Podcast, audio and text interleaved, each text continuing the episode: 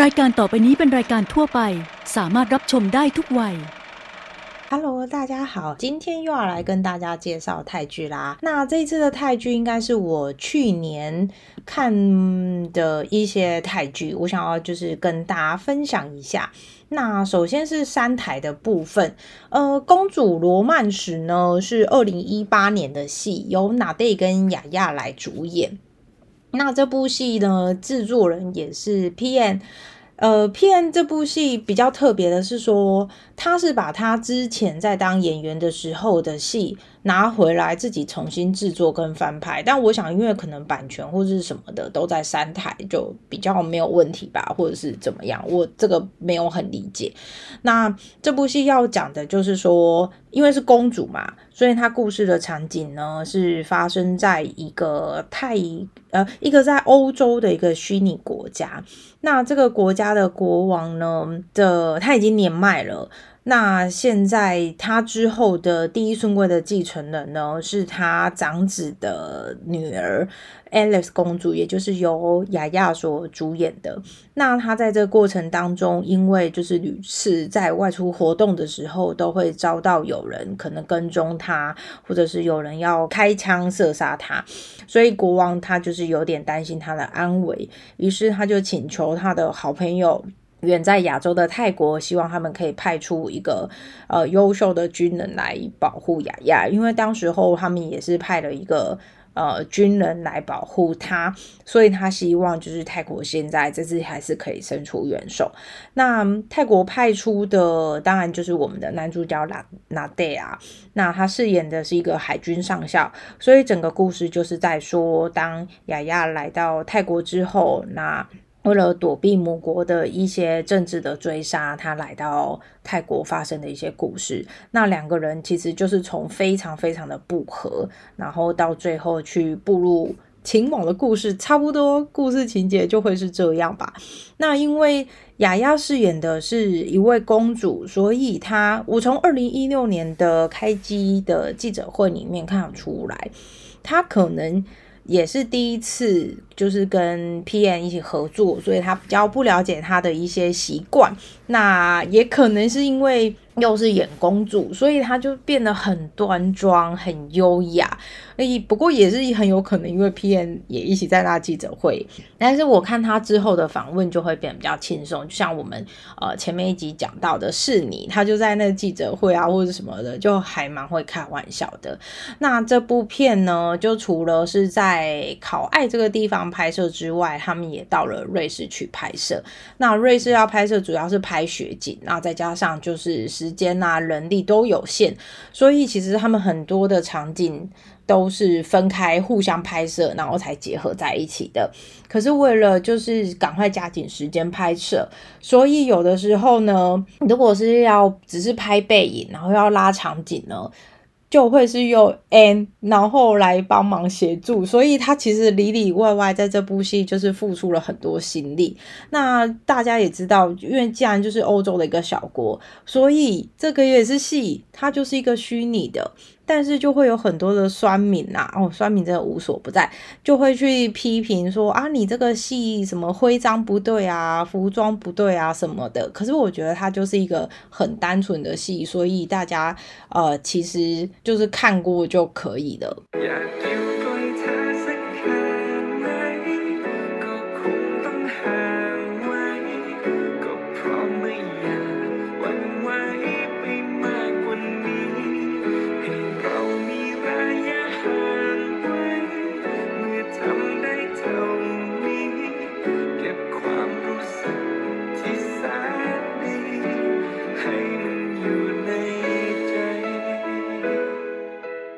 这部戏其实最主要啊，就是因为公主跟上校之间的关系，还有就是一个在欧洲的国家，然后一个只是泰国的。呃，算是平民的一个发生的故事，所以我觉得这个的主题歌也非常的符合他们要说的，就是如果说呃我们不能够在这样的距离下保持美好的关系的话，那所有的回忆我们就是留在泰国就好了，我们就是不用把它带回去呃自己的国家里面，因为其实后来他们回到自己的母国。呃，我是说雅雅就是回到自己的母国，那呃上校其实他有跟着去，因为他就是要保护他嘛。那国王虽然就是很感谢他保护了自己的孙女，可是他其实对于两个人因为身份上面的悬殊，所以是不是能够给予。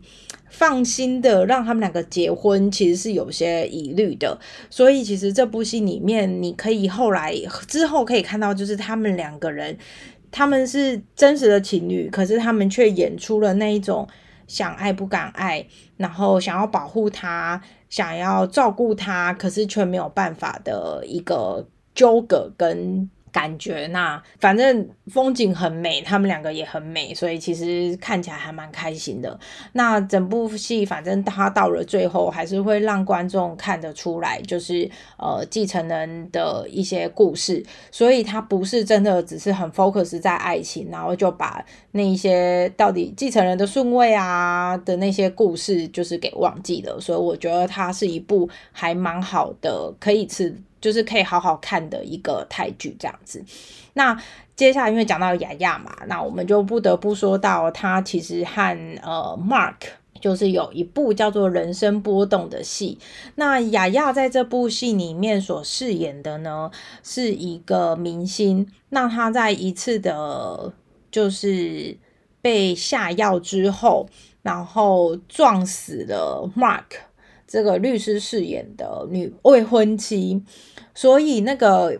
整整部戏前面就是一直在说 Mark 他就是如何去追杀，也不是追杀，他就是一直去问说你干嘛就是撞死了人，然后你又不承认，然后还要叫你的司机顶罪等等的事情，然后在这部戏里面就是有够疯狂的，就是一直在折磨他。然后就是，可是这个女生其实她有说，我们没有办法有时间可以尝到一直不断的害怕、仇恨，还要去逃避自己的心。所以其实她虽然很喜欢，后来他们两个就是因恨嘛，然后就喜欢的故事。这部戏就是我觉得发挥很大作用的，还有呃。Mark 饰演这个律师，他未婚妻的妈妈，因为他就会跟他说，其实这个女明星她没有大家想象中的那么的傲慢，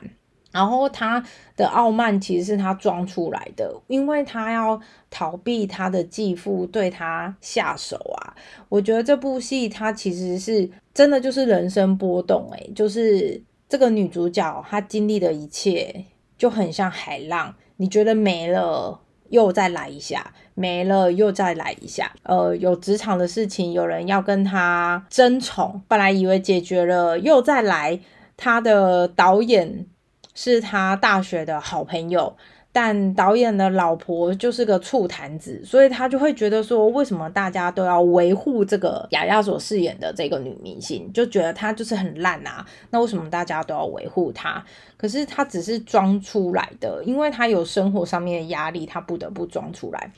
所以就有很多的事情就会加注在她身上，所以才会取名叫《人生波动》。这部戏我觉得就是。呃，雅雅演的真的很可怜，也不是可怜，就是那种不被谅解，又要去做自己。所谓做自己，就是他不想要因为被别人谅解，然后就不去做好事，他还是尽量的去做。我觉得这部戏真的到最后，就是你知道，Mark 最后就是良心发现，还是跟雅雅和好，然后两个人就是在一起了。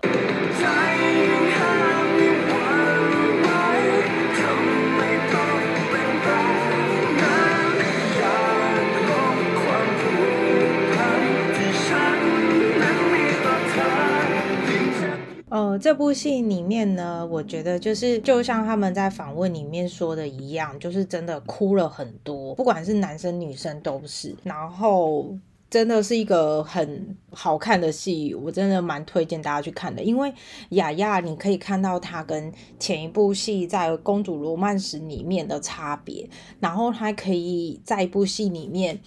就是演出女明星的傲慢，还有他的自信高傲，也可以看出就是他跟男主角 Mark 之间感情的呃不同的差别。然后这部戏其实是还蛮压抑的，可是我觉得他的那个虐剧跟之前就是以前三台那种感觉就是很不同，他们不会演得很过分的夸张。然后这部戏里面，我之所以很喜欢，是因为哦，我发现我喜欢的泰剧里面呢，最近喜欢的泰剧里面，还有我觉得他们真的进步的地方是，就是不会有那种像以前那种过分夸张、想要搞笑的一些配角，就是你会发现他们现在拍的泰剧都会比较贴近我们。呃，真实的世界会有朋友那种打闹或什么，而不是为了搞笑而搞笑的。所以我觉得这部戏真的就像剧名讲的人生波动，真的就是海浪一波一波的来袭，解决了这个又有下一个，然后女主角永远在遇到各式各样的麻烦。呃，我真的很推荐大家可以看这部戏。然后同时就是雅雅在现代戏里面，她的服装真的都很好看。真的推荐给大家，你会忘记就是前一部他在《公主罗曼史》里面跟娜黛之间的感情。虽然你在看的时候会有点不自觉想说，哎，雅雅、娜黛、Mark 跟 Kimberly 他们四个人很这么好的关系，怎么还可以互相配对演戏？但是我觉得你很快就是会忘记，因为真的剧情会带你入戏。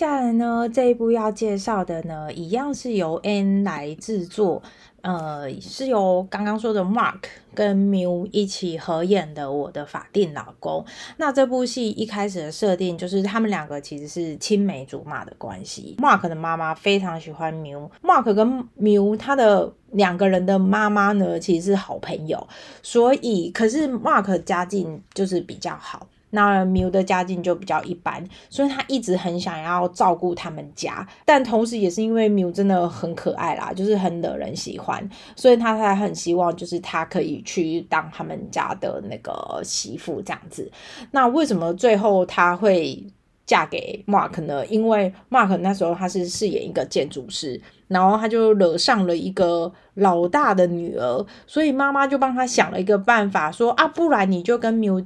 假结婚呐，其实他虽然是说假结婚，但他想的是你要跟我真的结婚。只有 Mark 自己心里面想的就是，OK，我就是跟你假结婚，然后两个人之间发生的故事，包括就是其实 Miu 他自己也很有才华，他也会写一些长头诗，然后他的 IT 也超级强的。他们就是因为是一个建筑师嘛，所以后来呢，他们有一起去缅甸执行了一些工程，所以这部戏里面也可以。看到他们在缅甸发生的一些故事情节，我觉得他真的会是蛮轻松就可以吞下去的。他跟刚刚的那两部相比，因为人生波动真的太虐了。那公主罗曼史又有一些打斗的戏，毕竟公主就是被追杀了嘛。那这部戏就会相较之下。可能会觉得说啊，就是很 focus 在爱情上面，然后看到一个女生好像很傻傻的，就是义无反顾的，就是往一个男生靠近，可是那男生又没有喜欢你，你你干嘛这样？可是我觉得你你看到之后，你就会知道说，两个人之所以会在一起，然后会生活这么久，一定是有原因的。那我觉得看下去真的就是不会后悔，没有像想象中那种哦，因为妈妈的关系，然后嫁给你就发生的一些事情，他没有像可能之前的戏啊那么的洒狗血，所以我觉得是可以看的。那后面当然还是会有很虐的部分，就比较虐一点的部分，那这个部分就是交给大家自己去看喽。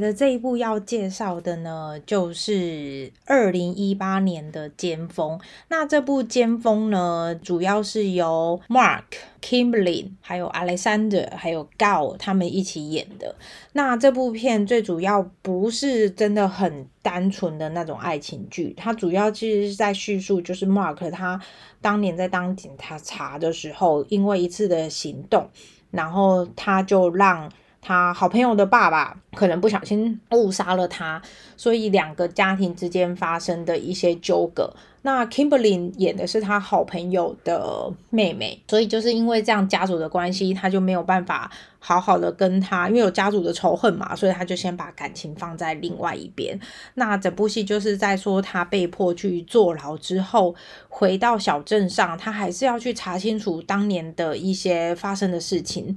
所以呢，那这个尖峰啊，这个东西，它其实是讲的是两个棍子，然后那那个木棍上面呢，就是会有一些。些咒语里面的说法是说，会根据使用它的人而有一些特别的效用。所以，如果你是正派的人，那你使用它也会是正派的。如果你把它用来用不好的事情，当然它也可以就是为你所用。所以，他们里面虽然有枪啊，有什么，可是男主角最主要都是靠这个尖锋在打斗，所以花了很长的时间。那跟着他一起打斗的这部戏，还有其他的两个人在帮他，然后他们呢互相背后都。都有一些自己真实的身份，然后一起在这个小镇一起去帮 Mark 找到他想要去做的和平的正义的故事。所以其实这部戏它还是会有一点点感情的戏份，但是它不是占那么。大部分，大部分都是在演 Mark 跟其他伙伴们一起去寻找正义的故事。我甚至有的时候都觉得告他的出演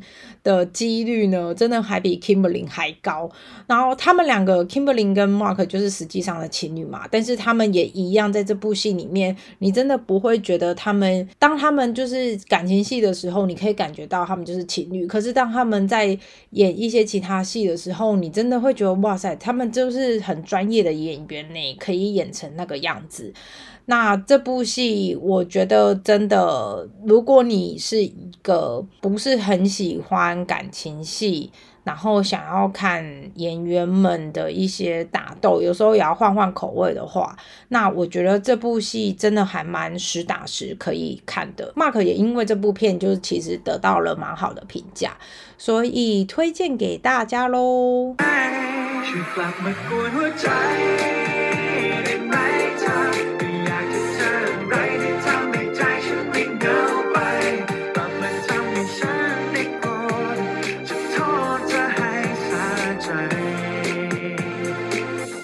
这么可爱的这首歌呢，就是由。Mark 还有告他们一起演的《直到天空迎来太阳》，那为什么会有这么可爱的歌？我想是因为一开始告他的设定就是一个高中女学生，所以呢，他和哦，Mark 当时候相遇的时候，其实他就是年纪很小的小朋友。那他也是因为爸爸妈妈突然离去，所以他只好住到了 Mark 他们家里面。那发生的一些故事，他后来也是很认真的，就是改掉他那种比较刁钻啊，小朋友之间那种爱闹的情绪。然后有了一个很大的转变，所以我觉得这部片，如果你是跟着刚看完《尖峰》再看到这一部的话，我觉得就是会觉得哦，OK，还蛮轻松的。因为我觉得截住到目前为止，《尖峰》是真的在打斗上会让人很紧张。这个《天空迎来太阳》就是你会觉得它比较轻松一点，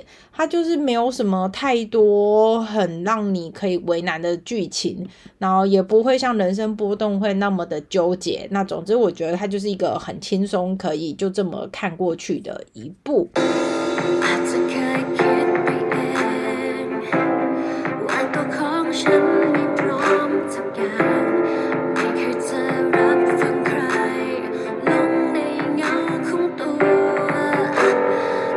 这部片呢，刚刚因为有提到就是 Mark 跟 Kimberly，那我们现在来讲一下，就是去年我还看了 Kimberly 的什么戏，就是这一部《天鹅套索》。然后这部戏，你刚刚从刚的 OST 听起来，就是还蛮有年代感的。没错，它就是二零一七年。才上映的一个戏剧，所以等于是我去年看的里面呢，算是还蛮早的一个戏。那这部戏它是由 Kimberly 跟我喜欢的 James g i l a u 一起演的。这不是我第一次看 g i l a u 的戏，可是呢，因为我们就讲到了。Kimberly 嘛，所以我就顺便介绍一下这一部。那这一部呢，它其实也是改编的戏，它应该是改编二零零九年的一个，也是叫《天鹅套索》的。那他就是在演一个 Kimberly，他饰演的是上流社会的女儿。那她从事的是模特的工作。那在一次的意外当中，她爸因为破产，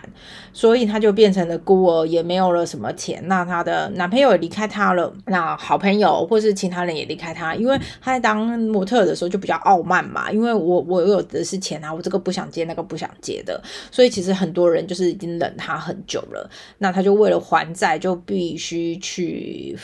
打工，那就有人想要利用他呢去。吉拉尤的饭店，然后套寻一些情报，然后回来卖给对方。所以就是在讲他到饭店里面去当女服务生发生的一些故事，这样子。James 呢，他其实如果你有仔仔细看，或者是你才刚开始认识他的话，你就会想说，奇怪，他长得跟 Mark 的好像哦，对，他真的就是就是很像 Mark 那那一型的，可是他就是比 Mark 还要跟 Baby Face 这样。所以当时候会觉得，哎。Kimberly 就这样跟他拍，应该也觉得是代理自己没有办法跟男朋友一起拍戏的一个满足吧。但是我要说是，我不知道二零一七年，假设他是二零一七年上映的话，表示他可能在一五年、一六年就开始制作了。我觉得这部戏的剧情还有整个步调上面，其实他没有必要演的那么的长，很快就可以结束了。因为里面有些戏，我自己。就是我真的是因为演员的关系，我就是把这部片给看完了。可是当中我就觉得还蛮觉得这边可以快转，没有必要一直存在。不是不是那种以前搞笑式的那一种，觉得没必要存在，是觉得说他可以不用演的那么的长，诶，就可以跳过没有关系。好，那因为关于就是 James 他，我还看了他蛮多一系列的戏，我觉得这可以留到下一次我再来跟大家一起介绍。那除了三台的戏之外呢，我还看了 GMM 跟 VIU 一起合作的一个三位绅士兄弟的戏。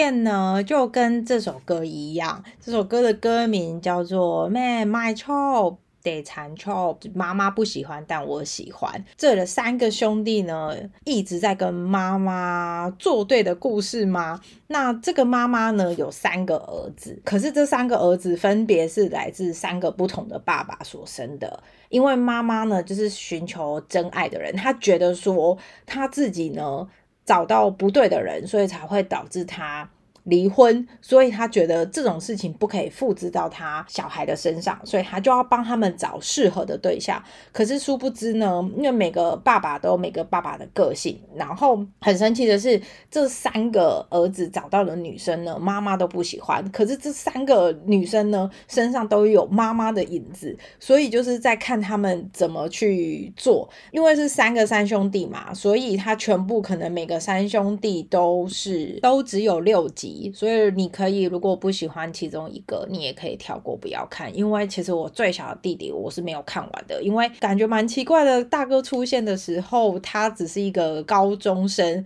然后到后来变成大学生，大学生 结什么婚？我自己也是觉得蛮荒谬的，所以后来我就是没有把它给看完了。那饰演哥哥的这一位呢，他叫 Luke，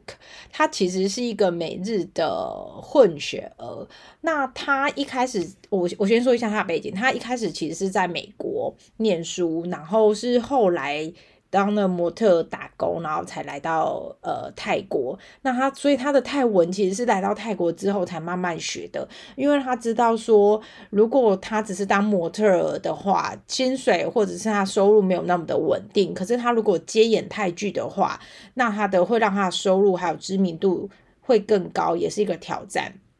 所以他才做了这个尝试。那如果你要演出戏剧的话，你必须要会说泰文，所以他就是留下来，然后认真的学泰文。他是在那个数理统计系所就读，所以他其实自己就是一个学霸。那演出他女朋友呢的是一个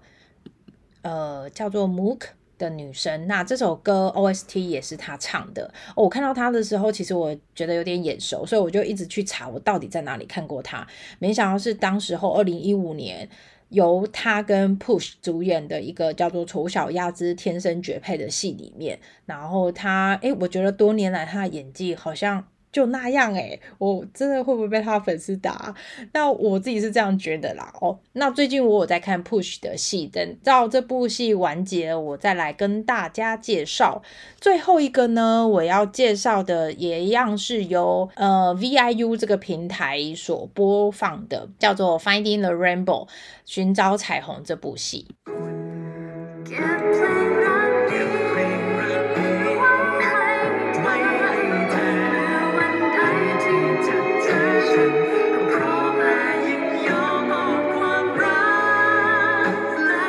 部戏呢是由尼旭坤还有翁所主演的。那这部戏它横跨了大概三十个年代，然后我觉得很厉害的是，它在每个年代，它会用当时候的政治事件，等于有点像是政治事件当背景，然后发生的故事，包括当时候的黑色政治啊，还有学生的学运的运动抗议等等的。我觉得我不知道是不是因为这个原因，所以它其实是。在呃串流平台上面去播映，而不是在一般我们知道的电视台啊，或者是三台来演出，因为他有讲到一些政治的东西嘛。虽然他只是带过，我不知道说现在泰国的尺度可以做到这样。那我觉得就是真的蛮好的，所以他其实这整部片他都是有在在说，就是呃高中的学生他们。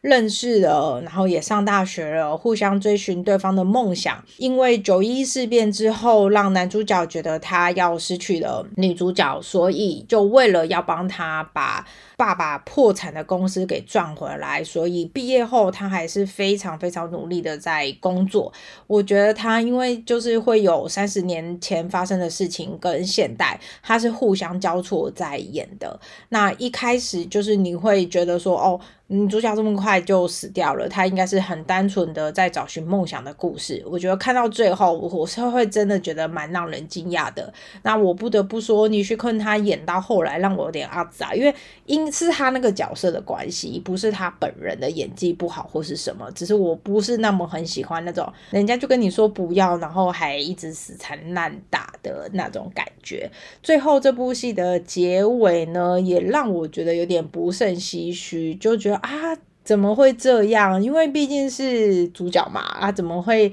就这样？可是想想，这不就是人生嘛？而且更何况我们就是走过了 COVID 哦，这件事呢，整部戏它最写实的地方就是他把 COVID 发生的事情也一起写了进来，所以你会觉得说，在看的时候应该会是，假设你也是那个年代，然后身处在泰国那样子的。环境里面，你应该会觉得心有戚戚焉。就对我们当时候真的是这样子，我们历经了亚中金融风暴，然后我们历经了就是呃银行在一瞬间整个崩盘，然后有很多人的自杀等等，工厂倒闭等等，然后有些人如何生存下去的一些故事。所以我觉得，就这部片其实还蛮好，可以看下去的，没有像想象中的那样子。那这是今天就是介绍的这几部泰。剧希望大家喜欢。那如果你有什么想看的，或是也想要跟我分享你看这些戏的一些心得的话，那都欢迎在底下留言哦。那我们下次见，拜拜。